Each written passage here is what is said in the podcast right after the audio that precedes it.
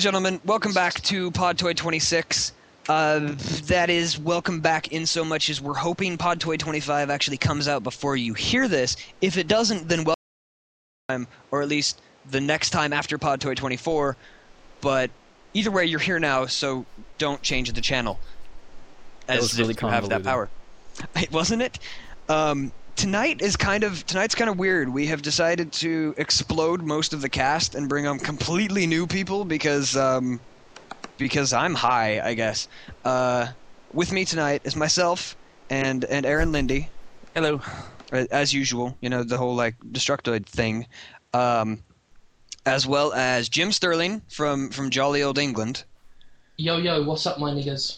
And Chris Furness from much less jolly Seattle-ish United States. And then as a completely surprise guest, surprising to myself, probably her, my parents, my dog who died like 6 months ago. I know is Eliza Gauger. Hello. Who has had way too much sugar today? No. You may remember her from her work at Kotaku and then at the various Wired networks. And I just want to take a quick minute to have Eliza tell us, A, first off, what she's doing currently, and B, why the world is falling down around her. Oh, God. I don't know. At this point, I have no more tears. I'm weeping bile at this point. No, I don't really care. Anyway, Table of Malcontents, which is the fabulous blog that I've been working on with John Brownlee, formerly Florian Eckert from Kotaku, which is all about cephalopods and, steampunk and Lolitas, basically. I mean, that's it. It's Nabokov, squid, and gear wheels are our three main topics. Anyway, we had a really good run for, 2 months, and then Wired made some changes, and they're making some even more severe changes right now, and the blog is facing its doom at the end of this month. So that's it. It's a pretty excellent. I really enjoy it, actually. It's my favorite. Favorite thing that I've been involved in. The entirety of the Destructoid readership is shaking their fists angrily at the sky. Thanks, guys. Eliza, would you like to give us a URL, please? It's long. What is that shit? Don't worry about it. I'll post it on the thing when this comes out, so you guys go. It's read. blogs.wire.com/tableofmalcontents, I think. Not sure. But Brownlee and I will be striking out on our own. And on the last day of Table, we'll post a URL to where you can go to get more of our delicious gibberings. And Condé Nast isn't going to freak out about that and pull that off the internet. I certainly hope not. If they do, Google Cache will back us up. That's what happened when they pulled the Todd Goldman thing. I mean, most of the comments on the on that huge flame war are links to the Google Cache. It's your dog, man. He's got your back. He so does. And I'm also, one thing I wanted to mention real quick, plug. I'm also a role-playing game illustrator, and I'm currently art directing a series of books called Unhallowed Metropolis, which is a tabletop role-playing game with actual dice, set in a grim future steampunk London, where men known as the Undertakers are hired to freelance bounty hunt zombies from infected parts of the city. Which no, wait a minute. You say like dark future, but that's actually what's going on right now, isn't it, Jim? Didn't you say something? Yeah, you said something clear. That's not fictional. Oh. Yeah. Way to try to pull the wool down from over our eyes. I'm sorry. You fucking liar. All right. Okay. My dad's an undertaker. I'm doing that shit. Way to pick that one up, Jim. We appreciate it. Wow. Okay. Well, to learn more about this, you can go to newdarkage.net. And that's all the info. We'll be launching at Gen Con Indie. So I'm really stoked. I think it's going to be awesome. But yes, for more information about the zombie invasion currently happening in Britain, please see whoever the limey is on this show. I've forgotten his name already. His name's Jim. Hi, Jim. Hi. How are you? I think we've established that already. Yeah, fantastic. I'm fine dealing with these bloody zombies. Oh, man. They're cheeky sods, they are. He's somehow become more British in talking about zombies. He's put on his top hat. It's like we're now in a Monty Python sketch. What the hell? I have a parrot. I don't know, it's only funny to me. Anyway. I wish to complain about this zombie. We can quote Monty Python for hours, but that will get us nowhere. Let's talk about video games. I performed the parrot sketch in high school, along with selected scenes from Life of Brian. Oh dear, wait, Eliza, were you on debate team? No. Oh, okay, because speech team with all that. Yeah, because I was in the same boat, and I did the same thing. So congratulations, we formed like an instantaneous brotherhood of really nerdy high school folk. So welcome. Congratulations. I was busy having sex with beautiful women. True. How's your mom doing, by the way? My mom is so dead. Oh, God. All right, we got to talk about video games at some point. She's not dead. That's why we're here. How do you know that? You're ruining my joke and saying things about me that you shouldn't know at all unless you're inside of my room. She's pining for the fjords. Yeah. Holy crap, you guys. That sounds a lot like my mom. Anyway, we're moving the fuck on, people. Stop sidetracking me with talk of my mother. Did you guys hear about this Contra thing? Thanks, Chris. Yeah. This Contra affair? Segue. Hell yeah, Contra. Contra 4 was just announced like 3 days ago by Konami. It's coming out for the Nintendo DS, and it looks just like the old Contra games from what I've seen, and B, the problem with it is that the kids these days who are raised on, rounded edges and Nerf guns and all of this PC bullshit, I just don't think they're ready for a game of that magnitude, assuming Konami doesn't totally puss out and decide, oh, the kids are pussies, let's water everything down, let's turn the blood green and make everything all like happy and daisies and puppies and shit. Well, isn't the developer working on it? Didn't they do like a SpongeBob game in the past and like that's all they've done? Did they? Yeah, it's like SpongeBob SquarePants Hunt for Bikini. This is news to me. Yeah, the actual it's Konami's heading the project, but it's WayForward Technologies or something. Yeah, and that's actually developing it, and I think I don't know, it's frightening though, because out of any other capable hands, and actually calling it Contra 4, it's supposed to Contra Snuggles Edition or some shit. It's cause for concern, but I guess it's one of those let's wait and see kind of deals. I mean, there have been plenty of developers who have handed off flagship series and very important series to other developers that we've been like, huh, what the fuck before, and it's turned out okay. So I'm restraining myself and by and trying. But that's a good point though, because they are calling it Contra 4, and they're saying that it's going to be a true sequel to Contra 3 that came out like 15 years ago, and they're adding new stuff like you've got the hook shot. That's what they're calling it, the hook shot, and they're going to have a fairy that flies around and tells you where to shoot things. Hey, right. It's exactly. Oh. Actually, I just went to their website. If you guys like, I'll go down some of their latest releases. Barbie, the 12 Dancing Princesses on the Nintendo DS. If you guys remember, that was a very difficult run and gun shoot 'em up in which Barbie, with her vagina. Her vagina and her assault rifle. I believe the full title was in fact Ocean's 12 Dancing Princesses. That's what it was, right? And they also did Disney's American Dragon, Jake Long, Attack of the Dark Dragon. Justice League Heroes, The Flash, and as Chris Furness mentioned a little minute ago, SpongeBob SquarePants Creature from the Krusty Krab, which as we all know, just fucking like Contra hardcore on the Genesis. The Lindsay Lohan story. That's right. That's going to be my joke, you bitch! It's like Brave Firefighters. Snap. You just put out her fire crotch scene.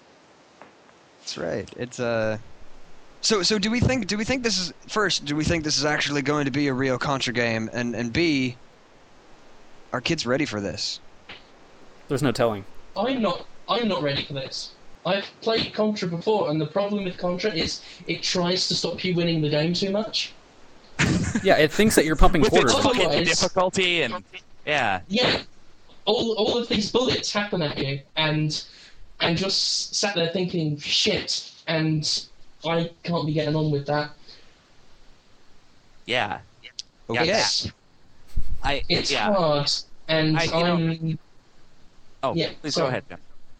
No, I was just rambling semi-drunkenly, carry on.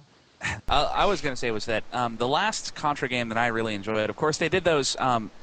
There were two on the PS2, right? There was Shattered Soldier, and that's the last one that I really got into. And of course, there was Oh, it was the other one, Neo Contra. And, you know, and it's like, you know, they've been kind of hit and miss with a lot of stuff lately. But Shattered Soldier was great because it was just so... I mean, it was actually developed by Konami. I think it was, yeah, their Tokyo development house.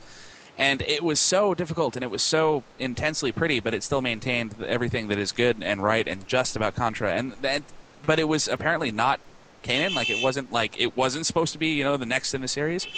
And they've handed off something as important as Contra 4, you know, which they're, you know, just by name alone is touted as like the next big, you know, the new hotness after Contra, you know, after the last Contra that we played in the series, Contra 3, is like, that worries me just a smidge. It's like, well, what are you doing? Why isn't, you know, Treasure developing this, or why isn't, you know, why isn't your Japanese development house doing this, or what's the deal? It's really interesting that they're putting it out on the DS too, because that's a very sort of specific system. Like, you'd think that they chose that specifically for the different capabilities, just to pump out a crappy Contra game. So maybe they had an idea in mind, and maybe they're going to put some genuine effort into it. But the development house you were talking about, all of those titles, all of those shitty titles that you were talking about, are all DS games. I'm thinking they chose the DS because that's the only thing they know how to do. They have the dev unit, and they need to get their exactly. money. Yeah, right. They only have the one dev unit. You know, it was either that or like the Sega Genesis and... Not much of a market for that anymore. Yeah, sadly. Well, you know, and it is. I don't know. When I heard it was on the DS, I thought, well, it makes sense because, and I mean, mind you, this was before I heard that it was WayForward Technologies developing it. So I kind of thought, well, you know, Dragon Quest IX is on the DS. You know, why not the next Contra? And on top of that, I mean, we're at the point now where pretty much every 2D game is going to be, you know, I mean, or rather, every game that you want to be in 2D pretty much has to be on the DS because apparently, and I'm I think this was. You know, Castlevania guy, dude, producer, lead guy, what's his name? Anyway, that guy. Him, yes. I'll look up his name later and shout it in the middle of a conversation. Anyway, he seems to think that one of the reasons that they're so focused on Castlevania on the DS is because apparently it's just too fucking costly to do it on a console. It's they say it's just too much, which is poppycock because you got companies like Vanillaware doing games like Odin Sphere that look absolutely beautiful, but... So, you know, I guess it's, you know, that's just where Konami is putting their 2D games, which is really disappointing because, you know, can you imagine what a 2D, awesome, ball-breakingly hard Contra would be like on the PS3? Oh, my God. I shudder to think. Or yeah, but no one would play it because nobody has a PS3. Right, sure. Or the 360. That's I can deal with either. Just something next-gen that can do really awesome, insanely high-def 2D. Speaking of nobody owning a PS3, do you think the reason is because Ken Kutaragi's a dumbass? Might be. More specifically, right. That was like the most bizarre segue ever. I'm sorry. I was playing Pac-Man, so I wasn't paying any attention to this whole, like, whatever it is we're doing here. Right. He's had that sketched out for 3 days. Yeah. He's been sharpening it over the day. Yeah, so anyway, Ken Kutaragi, the guy, he was kind of one of the big faces of Sony. He has stepped down from Sony, and... you know, with all the talk of how horribly the PlayStation 3 is doing and their $1.93 billion loss last year, which is supposed to be followed up this year by a $404 million loss, which is a nice step up.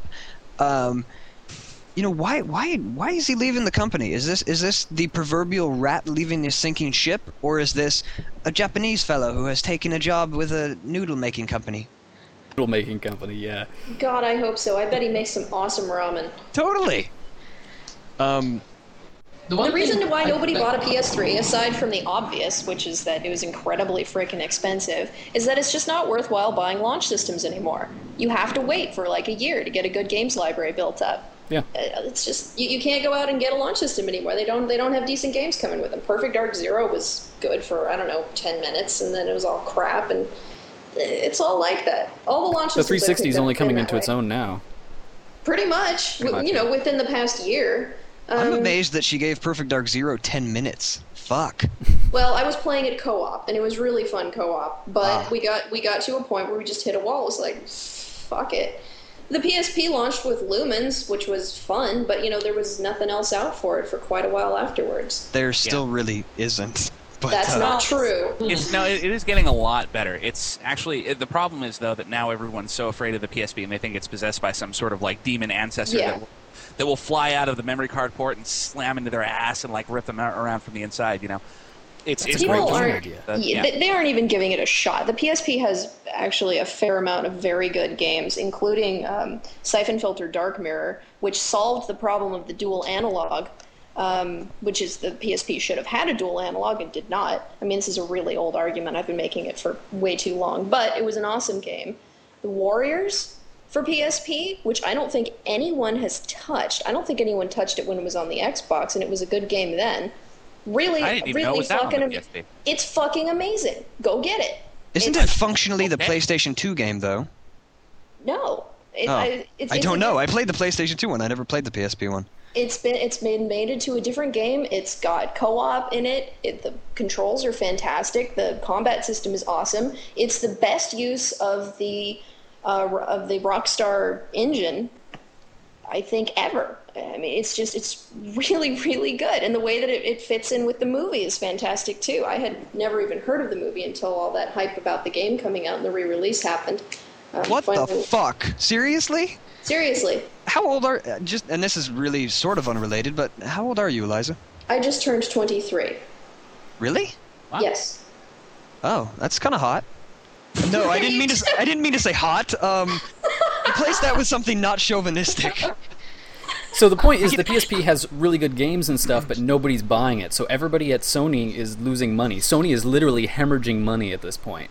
What happened to the plan to release a PSP Lite? I heard that announced a few months ago. It hasn't been announced officially. Well, no, it hasn't been announced officially? Not as far as I know. I think they're waiting for E3 to do the official... Yeah, they've pretty much done all but an official announcement. I mean, they've basically said, like, it's at this point where they're just shameless about it. Like, you know, Phil Harrison... We're gonna do it, but when are we gonna do it? Yeah, Phil Harrison will sit down at a press conference and just be like, so if I was to take this PSP and make it lighter, like maybe by flashing this flashlight, oh, I didn't mean that kind of light, It's that kind of bullshit where it's like they're pretty much, they're stopping just short of flashing or just throwing them right at our face, you know, so it's gonna happen. It's just not gonna happen. Wait a month. We'll find it out.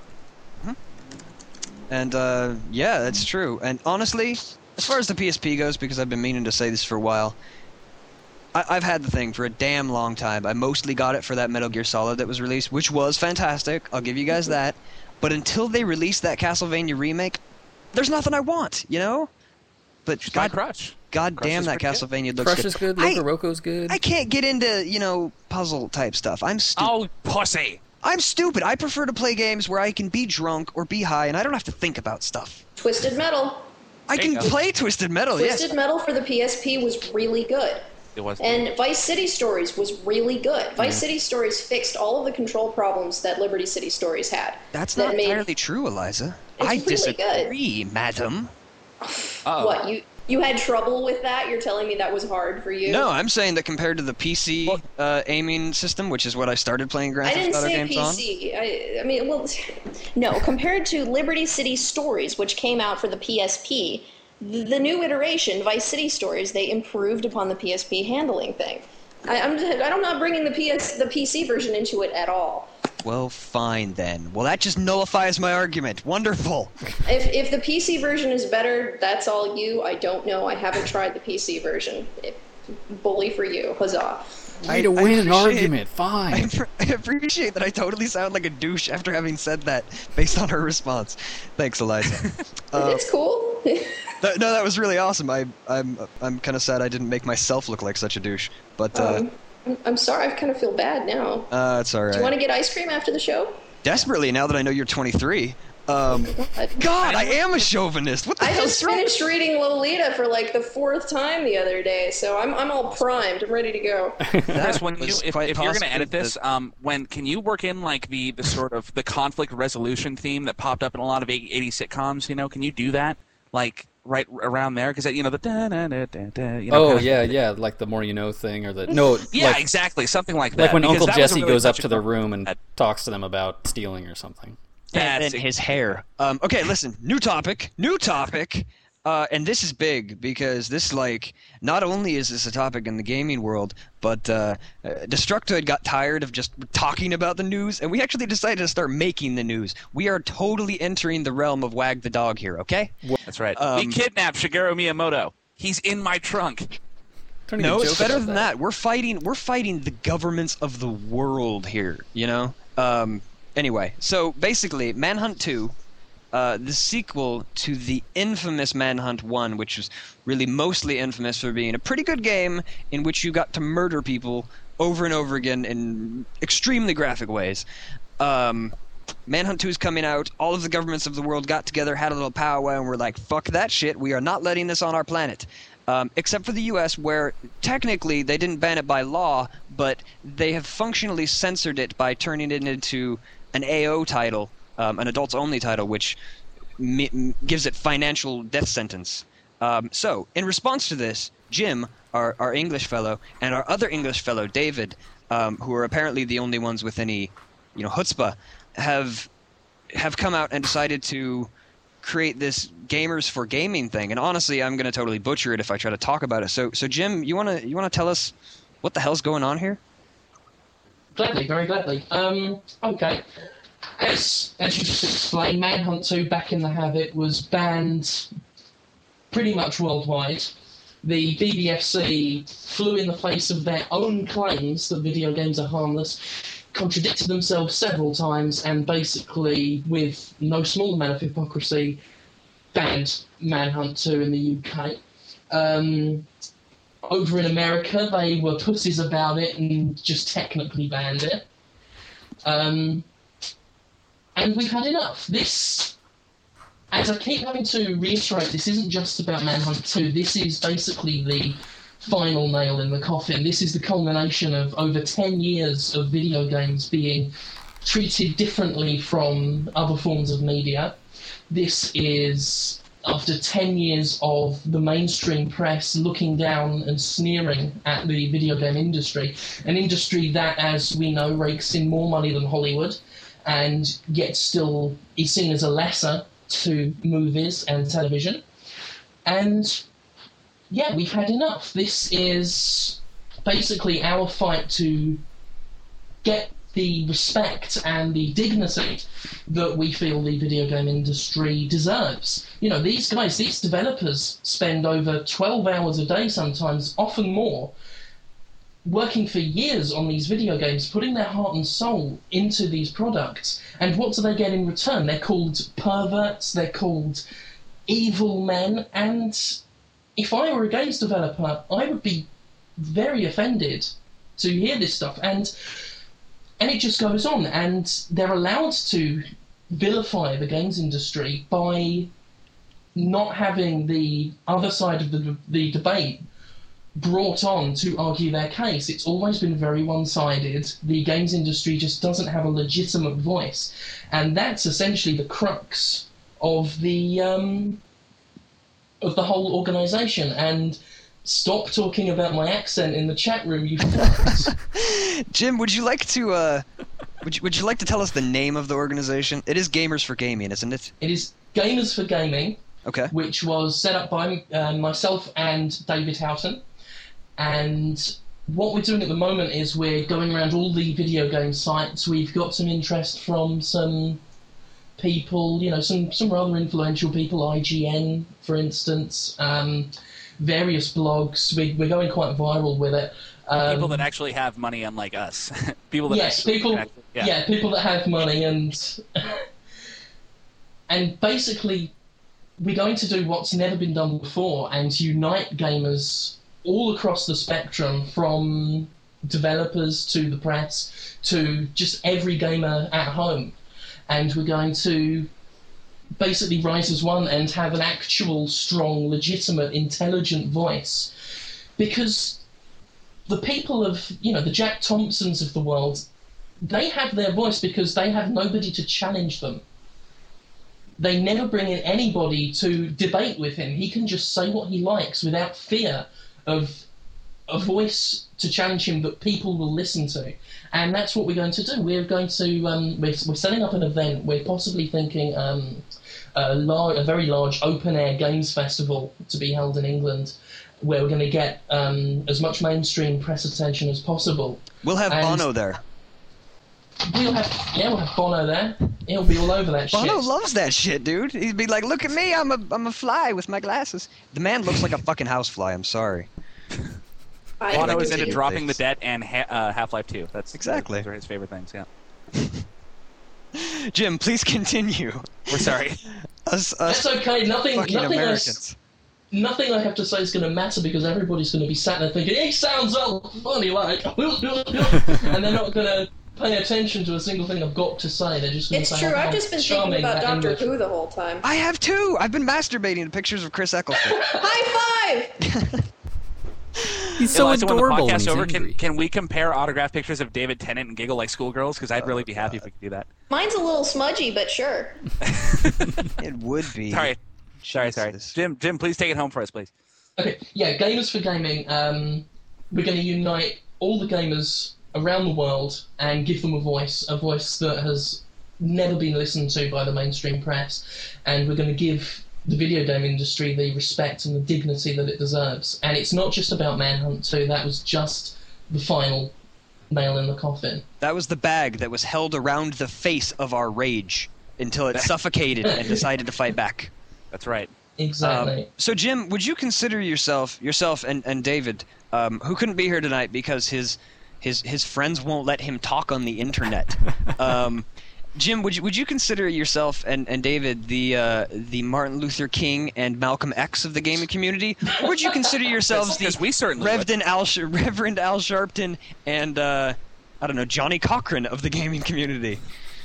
The sad thing is, I've seen one or two references to me being the Jack Thompson of the gaming community.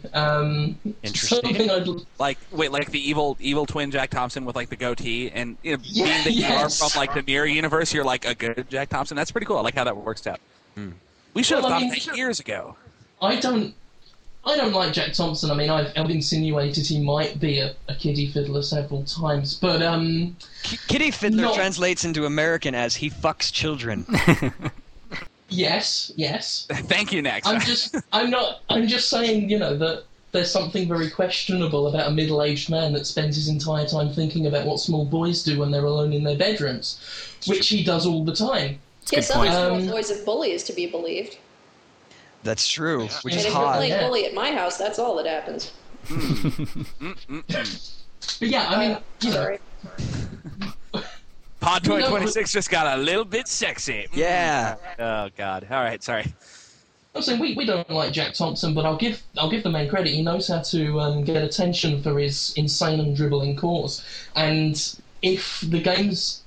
the pro game side of the debate needs someone who can... grab the attention and then pass that attention on to David, who is far more eloquent and less of a sensationalist than I am, then so be it. That's fair. All right, then. Excellent. Great. I got nothing. Wonderful. Thanks, Jim. Now everything I say is going to sound just retarded. We're moving on to reader questions. Cool. Because there's a lot of them, honestly. I think most of them were about the picture of the tarantula eating the chick out, which really is sexy to me for some reason. That's a very hot picture. Who hasn't seen that picture? It's been around for like 5 years. Apparently, tons of people. So that's insane, you guys. That's like me not seeing "I Has a Bucket" until last week. Eliza is just now catching up to the whole like "I Has a Bucket" meme. That's still funny to me. You guys envy me, actually. Do you ever, kick back and get nostalgic about all your base? I do. Everything's just darkness and sadness for me now, I'm just cynical. That was awesome, and that was awesome for so long. It was so easy to just make yourself hysterically crack up, And now it's so much harder. We're all jaded and pissed off, like, that's fucking stupid. You fuck right off with that. It's true. Yeah, exactly. It's a joke. Har har. Yeah. Welcome to 1998, fag. It's... Reader questions, kids. The first one. We have a few. Really, it's just that Joe Berlin guy over and over again. But anyway, Taser the Ute asks... Who the fuck is Joe Berlin? Joe Berlin is the second coming of Christ in the form of a guy who likes to send us emails. Anyway, Taser the Ute asks, and yes, I pronounced that correctly. He asks, what songs are you guys hoping to see announced for Rock Band? And then he says something stupid about myself and Connor Oberst that I'm not even going to mention. Is it gay? Connor Oberst? No, he's kind of bi. I have a friend who made out with him at a show, and I would like to punch the guy. But while making out with him? No, I don't want to make out with him. I don't make out with guys more effeminate than myself. Oh. That sounded really gay. Anyway, so let's go around in a circle. A mythical circle that I'm imagining myself right now. Two songs you want to see in Rock Band. Go. Aaron, you're first. Oh, you son of... Okay, I guess... Well, they're covering, like... I hear that that Sabotage is going to be covered in Guitar Hero 3, and that makes me happy because... That's awesome. There's a 14-year-old kid in me who's like, motherfucker, yeah! You know, just, like, losing his shit over that. Pretty much anything by Queen. I would love to see anything by Queen. I imagine something by Queen is going to pop up. That would make me happy. Also, Slayer's Angel of Death. Let's just go with that. Well, aren't we dark? Jesus. Oh, come on. It's not as though I don't live and breathe Slayer, but there's something special about Angel of Death that everyone can enjoy. From the you know, kindergarten inductee to my dead grandmother, everyone loves Slayer's Angel of Death. God damn it. It's true. Your dead grandmother does love Slayer. Eliza, you're next, since you just said something.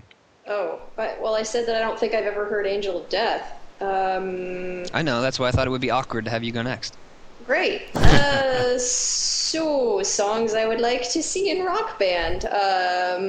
How about Rasputin by Boney M, which is the annual con anthem played at NorwestCon up in Seattle, as Frodo may or may not know. No, Eliza, they've already confirmed that. Actually, they've got three different versions: the acoustic version and the hair metal version. No, they got you covered. Don't worry about that. Oh snap! Okay, and how about White Rabbit by Jefferson Airplane?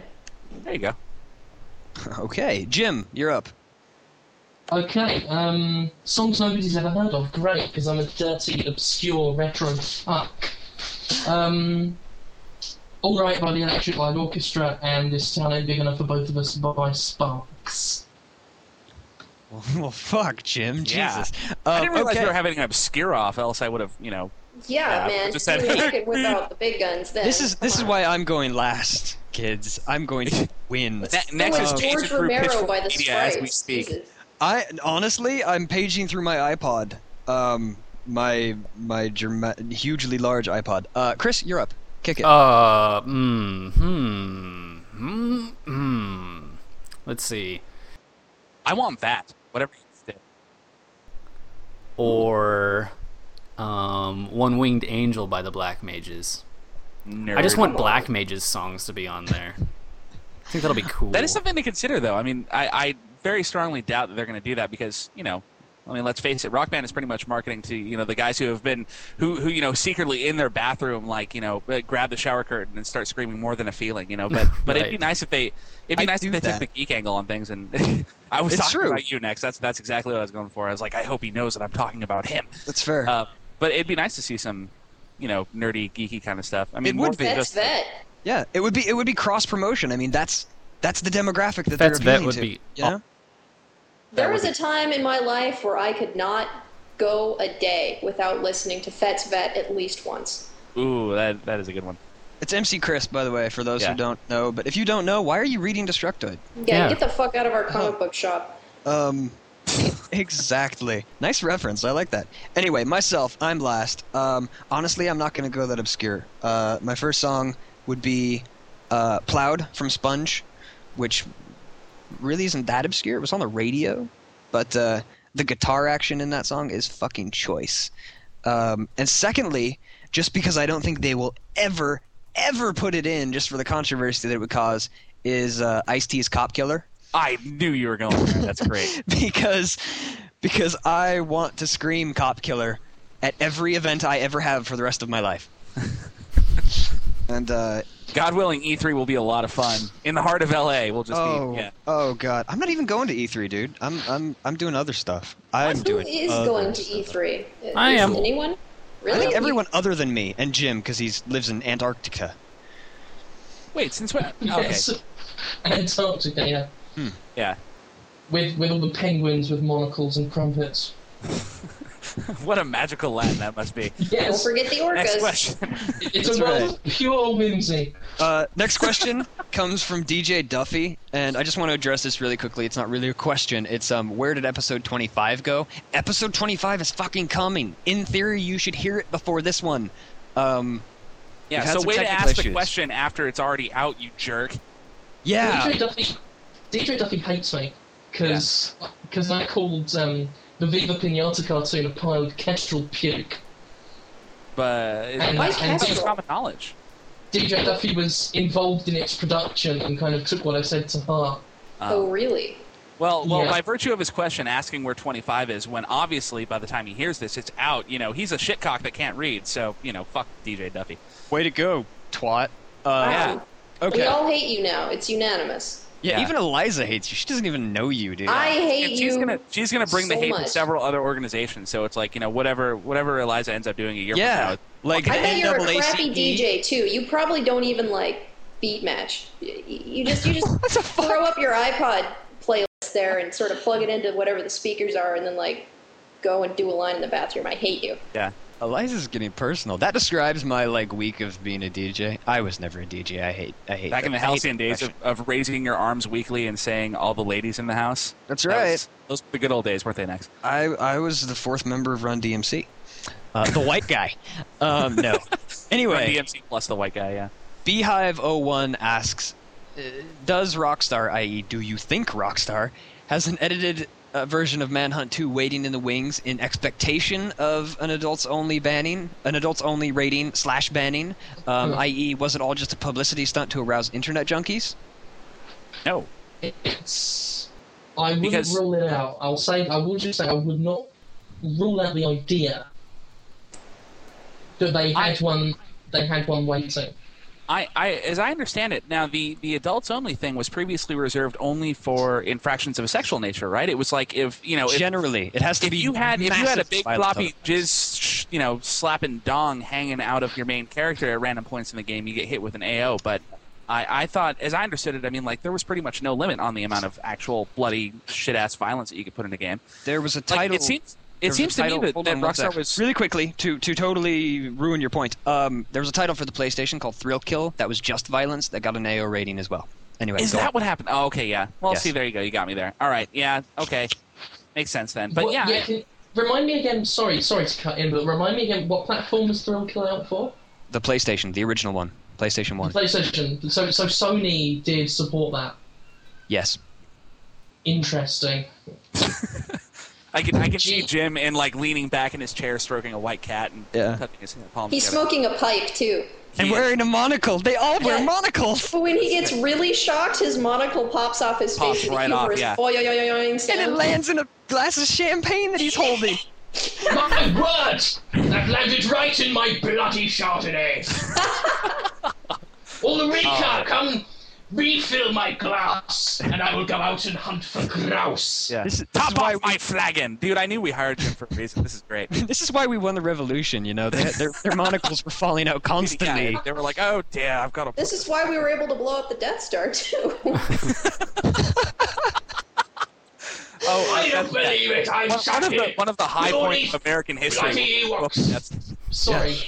In 1945, when we took out the Death Star. Right. Yep. Anyway, I don't know. I'd like to think that Rockstar was just as surprised as we are because, but things, games have been getting progressively more violent as the days go on. I think that I don't think it's so much the visual, like how graphic it is visually, as it is like the sheer malice that's built into the game's, structure. Like it's not so much like, oh, look at all that blood, look at all those guts. It's like, look at what I'm doing. I'm running up behind people and fucking garroting them and, like, stabbing them in the kidneys and making out with their corpses. And it's like, it's so extreme in so many ways, but we've kind of been moving gradually towards something that extreme over the last, couple years or so. Well, I mean, it seemed like the natural progression. That bad, though? I mean, yeah. What was it? They really have. Everything. Bionic Commando had an exploding Hitler head. Yeah. Well, they all had... Well, there was Mecha Hitler and Wolfenstein 3D. Fuck, Custer's Revenge was about raping Indians tied to cactuses, and that was on the Atari. Yeah, raping Indians. But you didn't have, like, a rape peripheral that you used to physically, rape That's the a good air. Point. What I'll the hell do you think the joystick was for, Frodo? It's all very phallic, really. It's a whole big phallic Freudian thing, man. It is. Well, my point is that literature... movies, music, all of this stuff has always had as much sex and as much violence, and it's not the content that they're objecting to, it's the media. I mean, look at operas, look at Greek myths. You know, have sex with your family members, then kill them and eat them. Yay, Oedipus! Monsters.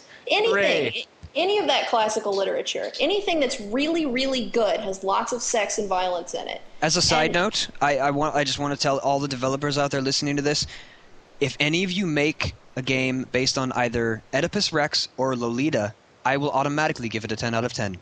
I vow. So this is a promise. Just by virtue of the premise. Yeah, exactly. I don't know if Lolita would make a particularly good game. Maybe you could use the Wiimote to lift up her skirt or hand her lollipop. Oh, I think what's most startling is that kind of going on what you were saying, Eliza. That it's pretty much I agree that anything that is worth anything that's worth actually listening to or paying attention to usually doesn't hold back when it comes to that kind of thing. Same shit, different decade, man. Exactly, you're absolutely right. And but here's my kind of hang up. Any fucking marketing company or marketing department at any developer in this country will be the first to tell you that the demographic that they're shooting for is the 18 to 24. That is, and that's the bulk of video game buyers. They have expendable income. They don't go to college because they're all a bunch of fuck off lunatics, and all they want to do is spend every last goddamn dollar on video games. It's like, and it's, and like you said, it's the medium. It's not so much that because they know who they're marketing to, and they know that there's a big market for that. There's a big stable of 18 to 24-year-old males who would go out and buy Manhunt if given the chance. But it's not about that. It's about the fact that the industry is still stigmatized to, we make video games and who plays video games but 10-year-old boys, Exactly. That's what, David and I are working on trying to put a stop to. We're going to do our best to sort of, as I say, get the medium some respect. The BBFC have been the worst for this because they say that even an edited version of Manhunt 2 would still be banned because of the overall tone of the game is too dark and too callous towards violence. If they ban things based on tone alone, nearly every single movie that Takashi Miike or Mike or whatever has ever made, Ichi the Killer, which is a film I love, but films like Ichi the Killer would have to be banned as well if we're banning things on callousness towards violence alone, because that film is incredibly apathetic toward violence. It uses it in a cynical way almost. Yeah, it's violence as inconsequential. It's exactly. My favorite quote from that is, "It's just a little torture." It's just that's the whole idea of the film. It's just the film is literally desensitization to violence, and if that is the basis that the BBFC are trying to use to ban this video game, then by rights, so many movies and so many forms of other media would have to be recalled on principle. Yeah, and they're not. Oh, I'm sorry. Please go ahead. I was saying, and they're not going to do that because they pick and choose what they will and will not ban. Their whole basis, if you read the response I got from the BBFC and the interview David conducted with the BBFC, or as I like to pronounce them, the bloody bunch of fucking cunts, are, you, my friend, oh, so snap. British. So British. Just, anyway, please, go ahead. Yeah, they're just picking and choosing what they can and cannot ban based on what they can get away with. And their entire basis so far has been because we say so.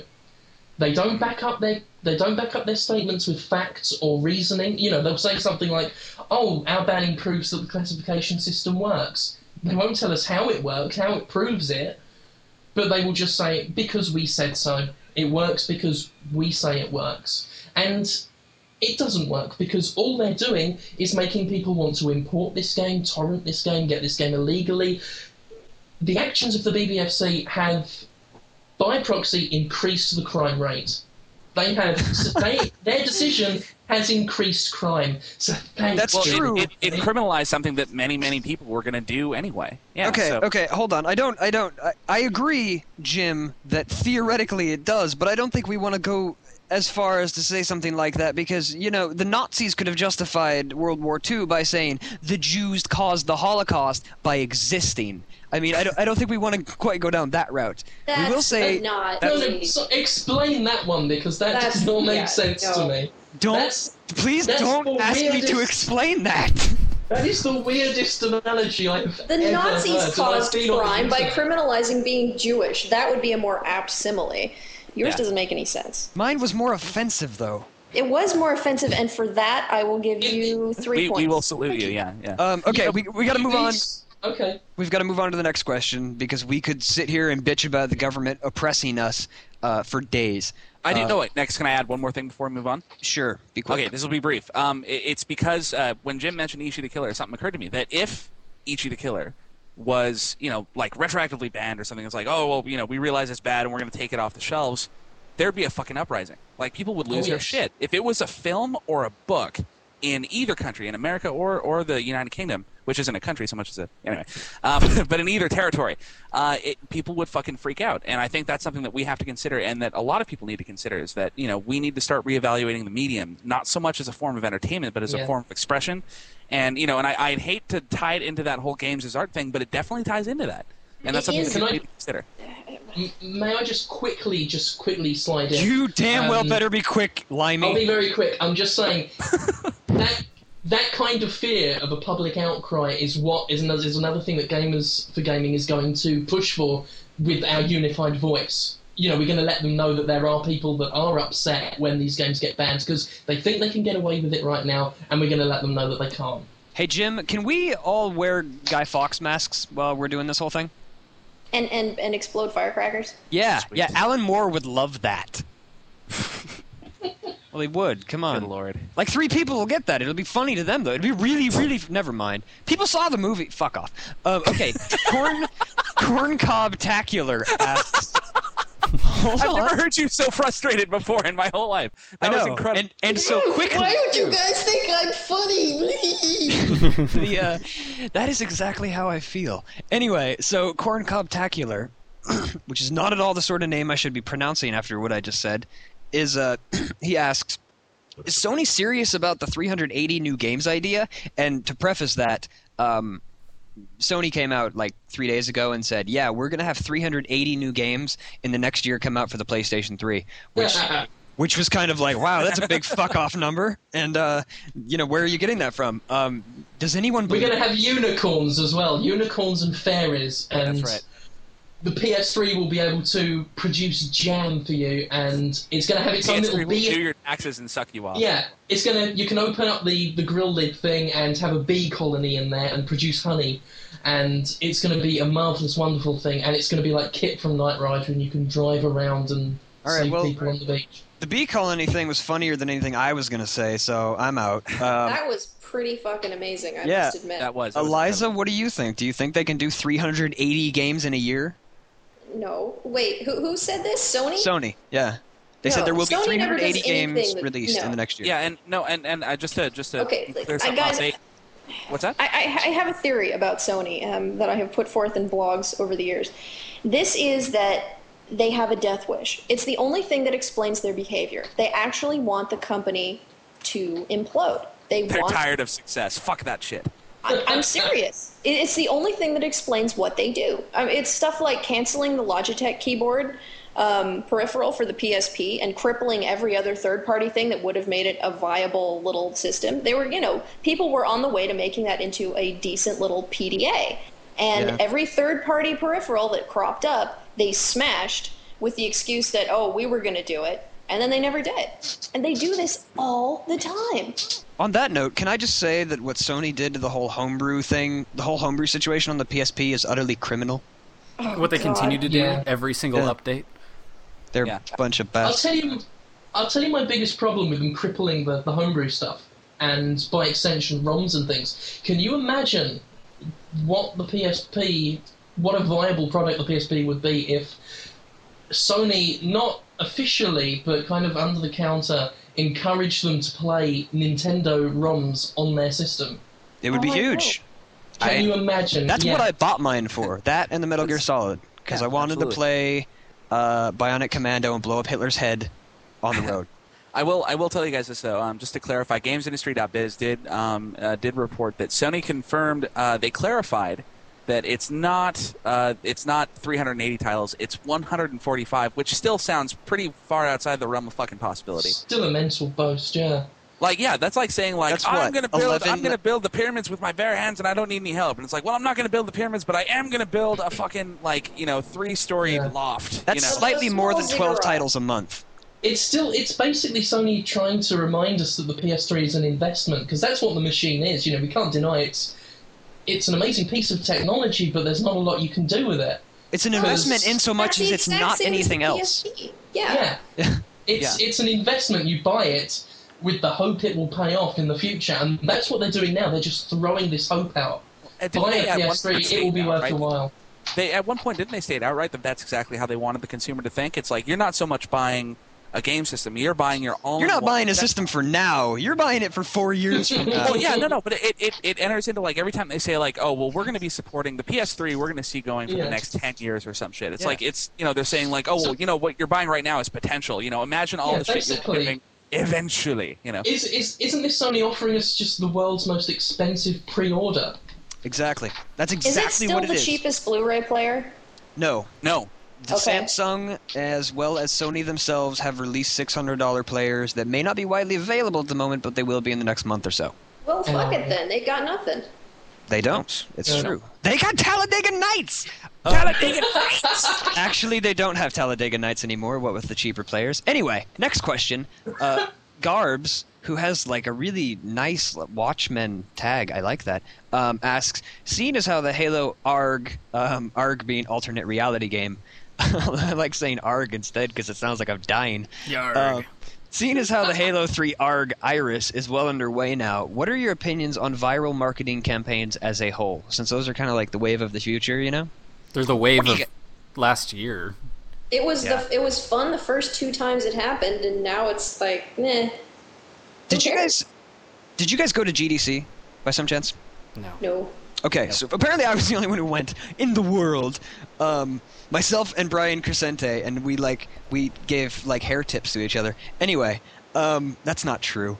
Crescente has amazing hair. He does. It is a sight to behold. Deal. It's lustrous. But anyway, so anyway, I went to GDC, and Jane McGonigal, who was one of the people behind the I Love Bees thing, which was, you know, the really good viral marketing campaign, she gave this talk on, you know, the future of viral marketing, that whole thing. And she's as charismatic as Hitler. By the way, for everybody listening at home, take a drink every time I reference Hitler. Anyway, she's as charismatic as Hitler, and I don't know. Does Godwin's Law apply to podcasts? I was just about to mention it certainly fucking does now. That's for damn sure. Can we do a 50 Hitler podcast? Oh, we so can. Okay, go. Yes. Okay. But anyway, so yeah, Jane McGonigal, who's functionally a genius, and you know she's everything Joseph Mengele wanted from the people in the it's all about the Nazis in some way or another. Anyway, we're gonna get letters from the Jews. I'll just say this about Hitler, right? Yes. Oh, God. Yes. 6 million.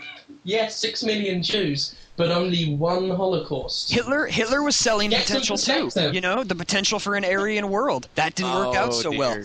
God, stop making me talk about this. It was an investment. Oh, kill us all. Kill us all now. I was just laughing at you because you mispronounced Mengele. Did I really? Oh, fucking Mengele, yeah. Okay. You guys realize this is what happens when Ron Workman isn't around? We start arguing over the pronunciation of Mengele, and we're like, this is... We need someone to say, like, fuck together, like, you know, we need Ron back, goddamn. I'm rather Italian. We don't pronounce German, you see. It goes against our... No, you don't pronounce German, you pronounce it chum. Exactly. We just make up fucking words. We steal half of them from the Spanish and then make up the rest of them. Anyway, so back to the whole fucking topic here. I think the alternate reality games are the wave of the future if they're done right, honestly. But I think they have to be huge, and there's a huge investment that has to go into them. So they will never work for anything that's less than a Halo scale game. Well, I want to try that one that was referenced on Detroit itself as part of the games you never played. The what? Evidence. Oh, Reverend Anthony wrote. Right. Yes. Yeah. I'm gonna go on eBay and try that one out because I've never done any of the alternate reality stuff for Halo because I've never been that much into Halo, so... It's funny, though, because Garbs in his question referred to both ARGs and viral marketing campaigns, and I think those are... You know, they're not mutually exclusive, but they're you know, definitely separate entities. A square is a rectangle, but a rectangle is not necessarily a square. Exactly. Well, no, here's the thing. It's like viral marketing campaigns, I tend to really, you know, fuck them. You know, really, because it's like they're trying – if it's done really well, I'm pissed that I'm tricked. And if it's done really poorly, I'm pissed that they thought I could be tricked. And it just – either way, I'm like, fuck you guys. I love viral marketing, I have to say, for anything. In certain cases, it's okay, but like, you know what really pissed me off, and I think I talked about this on another podcast. I don't know if you guys remember the viral marketing campaign that Sony did for Shadow of the Colossus before it came out. They had that blog, yes. They had that made up blog called like, you know, something about Gigantics or Gigantism or no, but that's actually real. Journal of the Colossus. Something like that, yes, where the Colossus really wrote about his feelings and getting turned down on a date. No, but it was like we're gonna show. It was like a series of news stories, like fake news stories, mind you, and videos of like, you know, we found this fucking, you know, skeleton in, you know, like Siberia that's massive, and we have no idea what it is. And I got all excited because, you know, I'm like, yeah, that's fucking crazy. What is that? Fuck. And then I find out it's not real, and I get pissed, and I hide in my room, and I cry for 3 days. But the RGs are different. Like, do you guys remember a game called Majestic way back when? This was like yes, the Sony sponsored. No, it was EA, and it was a sort of MMO that sort of it phoned you. It left messages. You had to go to message boards to find hints. It was retarded. They had people. Actually, no, I thought it was pretty good. They had people actively IMing you and that kind of thing. I played the demo when they were offering the free demo for a while.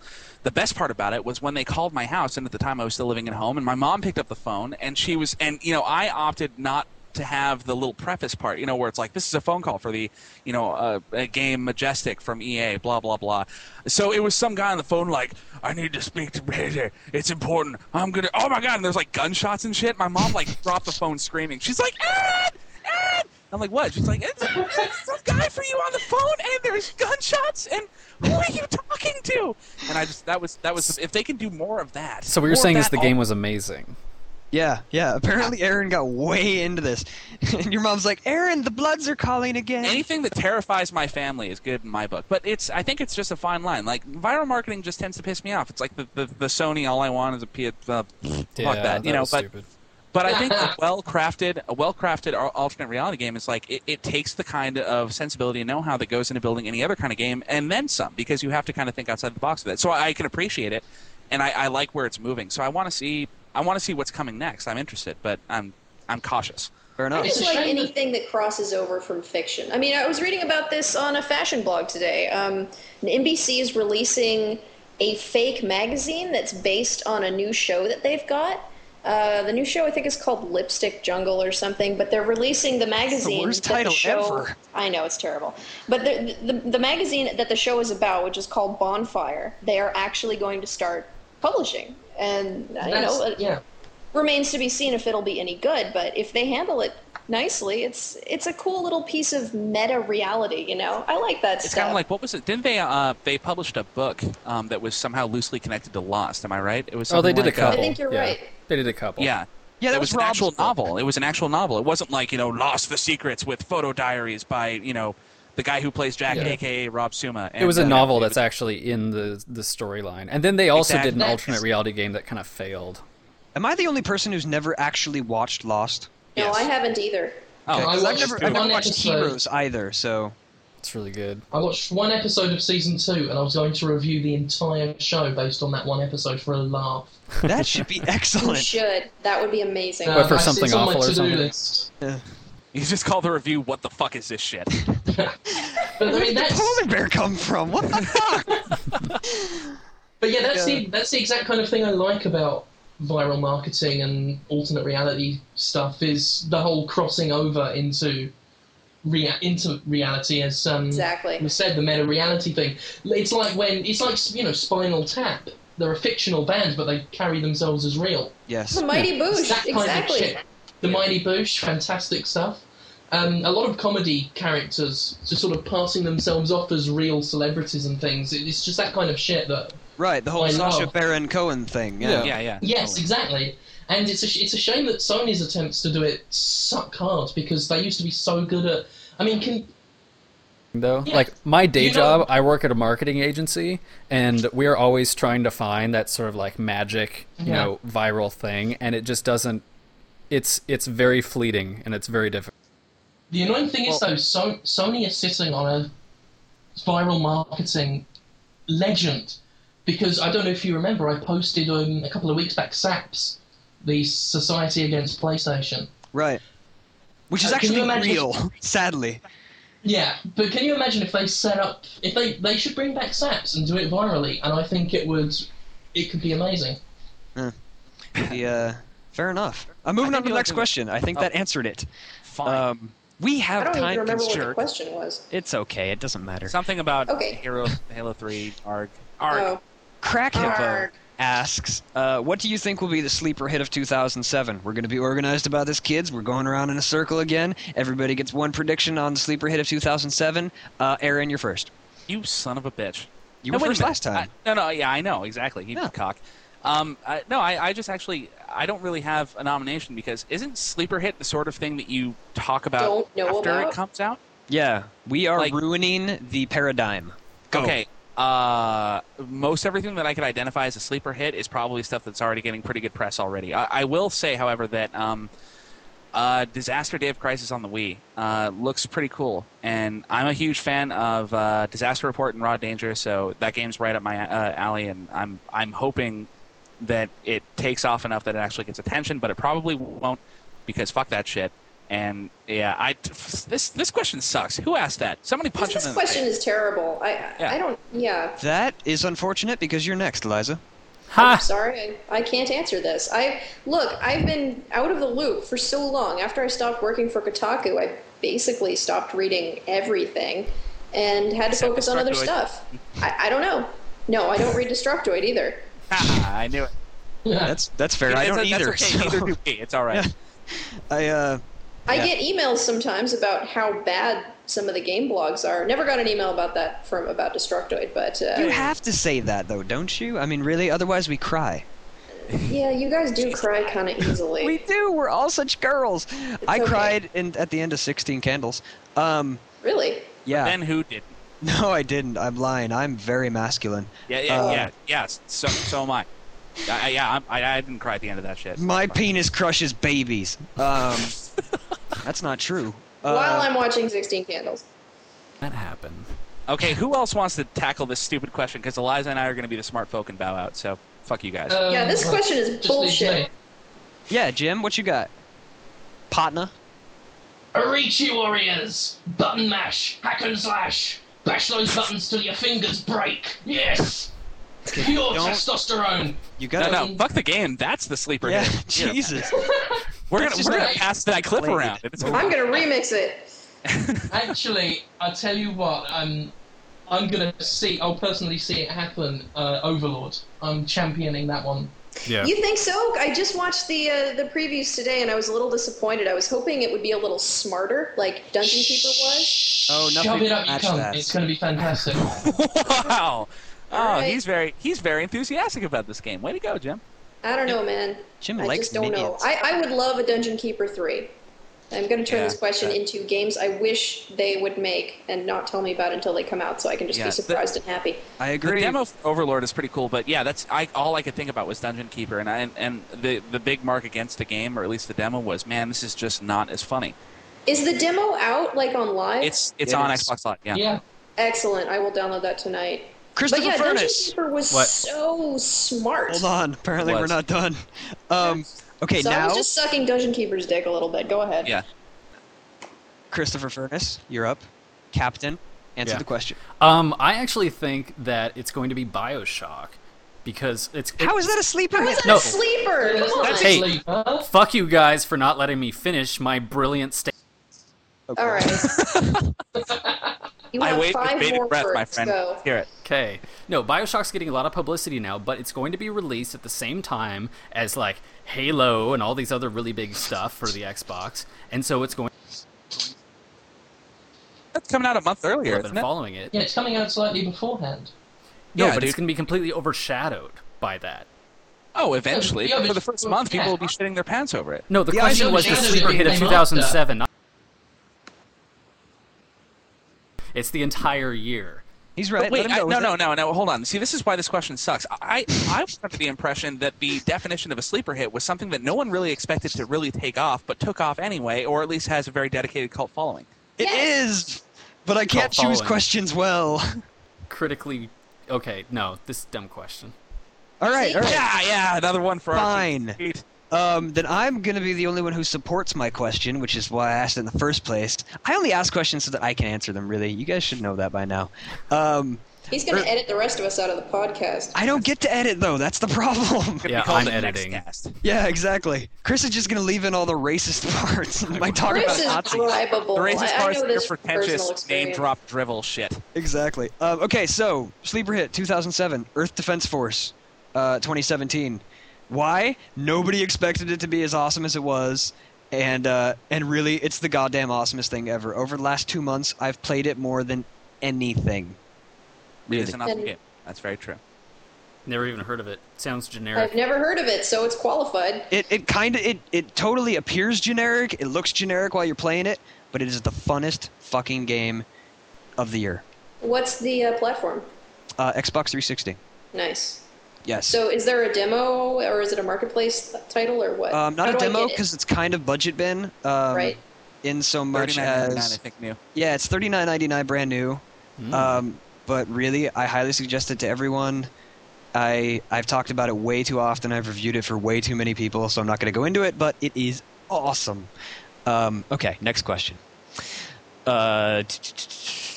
Is there a question about what the best game in 2010 is going to be? Because that, I think, is the logical progression. I'm sorry. I'm going to stop talking now. I agree. Let's do that. Let's do that. I'll write in and ask that question. I'm asking it in the chat room right now. Metal Gear Solid 4 for the 360. There you go. We're not getting into that again. Shit. Now, and then there's, like, this whole, like, dirge of questions. Which I don't know was the right word, but whatever. Dearth of questions, perhaps? That's the one. Thank you. When do you get Tycho up in this podcast? There's some serious illiteracy going on here. Dude, yeah. I'm generally much more eloquent. I'm just sleepy. I want to have more lexicon connoisseurs. Get Tycho on so I can say inappropriate things to him of an explicit nature. He's not online right now. We can't call him. I've got this horrific boy crush thing on him. Oh, you should. See, that's why we shouldn't have... Okay, I'll see what I can do about that. Also, I'll have the corpse of George Patton on. How does that sound to you guys? No, screw Patton. Tycho's we had him on 3 weeks ago, dude. Screw Patton. Who needs Patton? Whatever. I was always a Rommel fan, honestly. But you probably could have guessed that. Oh, wait, Eliza? Did I pronounce Rommel correctly? I'm going to abstain. Do you have a fucking question? Let's ask a fucking question. Okay, yeah, I've got one. Wucifer, and yes, I pronounced that correctly too, because he spelled it phonetically, thank God. Why the hell has EA passed on having John Madden do the commentary for their John Madden games for the last 3 years? God. Madden, the point is. Next question. No, listen. The mainstream gives a fuck about Madden. And B, that's kind of a good point. I mean. It has John Madden himself become such a big entity that they literally only need him for his name and not his fatness? Yes. Wait, he's a real person? Yeah, he's a ball of fluff. I thought he was like the Michelin Man. I thought he was dead. I thought they made him up for the... All right, no. Does anyone actually care about A, sports, B, Madden? I care about sports. I've played some sports. Who cares about having a podcast that sounds like all the other podcasts? Who cares? And having the people on the podcast rebel against him is certainly not. I know, Jesus. You guys totally weren't at all supportive of my patent suggestion, which is upsetting because I worked on that all night. That's not true. Hey, I've got a good one. And actually, I think this is going to be our last good one because I'm right at the end of the list. Papishu. That's how it is. That's how it's pronounced. So, are you guys familiar with Gamecock? I know Eliza's kind of been out of the loop lately, so... Eliza, they're having that party, right? Yes, but they also do other things, apparently. Oh. Apparently. Gamecock is what now? Gamecock is a development house. Well, they're not a development house. They're a production company who they basically came out and said, listen, we are going to be the ones who take all the risks that the mainstream production companies aren't going to make, aren't going to take, and we are going to publish these indie titles that are clever, that just never get made because, you know, they won't work financially according to these fucking analysts. And only for them. Exactly. But Pop Hoppy Shoe asks, is Gamecock the blessed second coming of the holy Ron Gilbert, or are they doomed to crash and burn like Majesco? Oh, Ron Gilbert. The name brings a tear to my eye. I love him so much. Excellent. Is he actually working for Gamecock, or is that just... No, he's not. That was like the most bizarre way he could have phrased the question. He's doing his own thing now, isn't he? I mean, he's got his blog where he complains about stuff. Or something? Yeah, I think he's mostly just crotchety now. He's doing the Penny Arcade game, actually. He's working on it. That's what he's doing. He couldn't possibly be working on a more appropriate title. I know.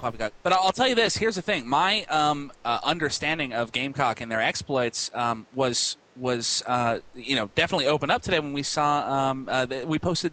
Was that you, Jim, that posted that Mushroom Men video, or was that David? I get you. No, that was racist. We all look the same to you, don't we? That's right. I'm racist against British people. That's right. We need a really good epithet against British people, because Limey just doesn't pack that punch. But now, see, I know that Mushroom Men, like, looking forward to a game like Mushroom Men is kind of silly because, you know, all we've seen thus far is concept art, but that concept art is fucking awesome. And if that's what they're putting out, if that's what they've agreed to publish, then more power to them. I'm looking forward to see what else they do. Fair enough. Thing is, I mean, how long's Gamecock been going now? Do we know how long they've been in operation? Because I believe since right before GDC. Yeah, because as far as I can see, all we've had so far from them is concept art and a man in a chicken suit, and that's not enough. What else? Well, no, it's not, because, you know, they keep saying that they're going to publish all these unique and original titles. Firstly, the titles I've read about don't seem all that original and unique. The only one I can think of off the top of my head is a dungeon-crawling RPG. Which has been done, I've heard, from... Yeah. It doesn't sound that unique from what I've heard about people who play games. Yes. But, and as you say, just concept art. Yeah, and concept art is pretty much always good. I mean, the best artists of this generation are working in concept art and not getting any credit for it, I might add. But why aren't they publishing games that have already been made that are looking for distributors? Like, what was that steampunk one? It was an adventure game where the puzzles were based on recording sound and remixing it. Do you guys know what I'm talking about? What? I don't, but I'm very intrigued all of a sudden. What did you dream? I posted it on Game Life. I can't remember what it's called. It was like, I'm really sorry I don't have this on the tip of my tongue now. That's okay. Well, while you're thinking about it, kind of like what you're talking about here, another game that has great art and has really great, you know, like a startup right now is Aquaria that Bitblot is doing. Bitblot is comprised of like one of the guys from the guy who did I'm Okay, I believe, if I have that right. And wait, am I right? Yeah, I don't know what the hell people are talking about. Derek Yu, who did I'm Okay. It's just a two-person company, but if you guys have seen that video, I posted it on Destructoid quite a while ago.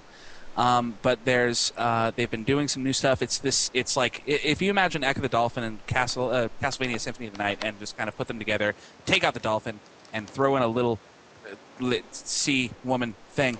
That's kind of what the game looks like. And yeah, and I agree. It's like it's nice to see there's actually, you know, if there comes about like an actually well-funded indie gaming, you know, publisher, like something that will actually take this stuff and say, you know what, I believe in you, motherfucker. I'm going to put you up on the big screen, you know, that kind of thing. I'm all for it. So if Gamecock proves to be that publisher, I will be really, really excited. I love their mission statement and what they're trying to do, but so far it's been all talk. It's time to make a video game, you guys. Yes, it does, but, you know, the games they're talking about publishing didn't grab me as particularly original and unique and risky, even. Or complex, for that matter. It shouldn't take this long.